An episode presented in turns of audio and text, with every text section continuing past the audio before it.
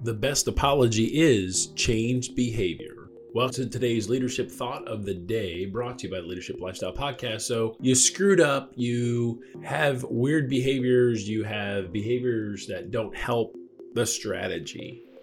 So, stop apologizing and just change your behavior. That is the ultimate I'm sorry for making a mistake, is just either correcting what you did or changing the behavior of what you have. Because you can say you're sorry all you want, but until you actually change the behavior you're doing, do you really even mean it? That's what you have to do in order to convince people that you have actually changed and you want to do the right thing. So, the best apology is change behavior. So, that's the thought of the day from the uh, Leadership Lifestyle podcast. Grow yourself just a little bit more.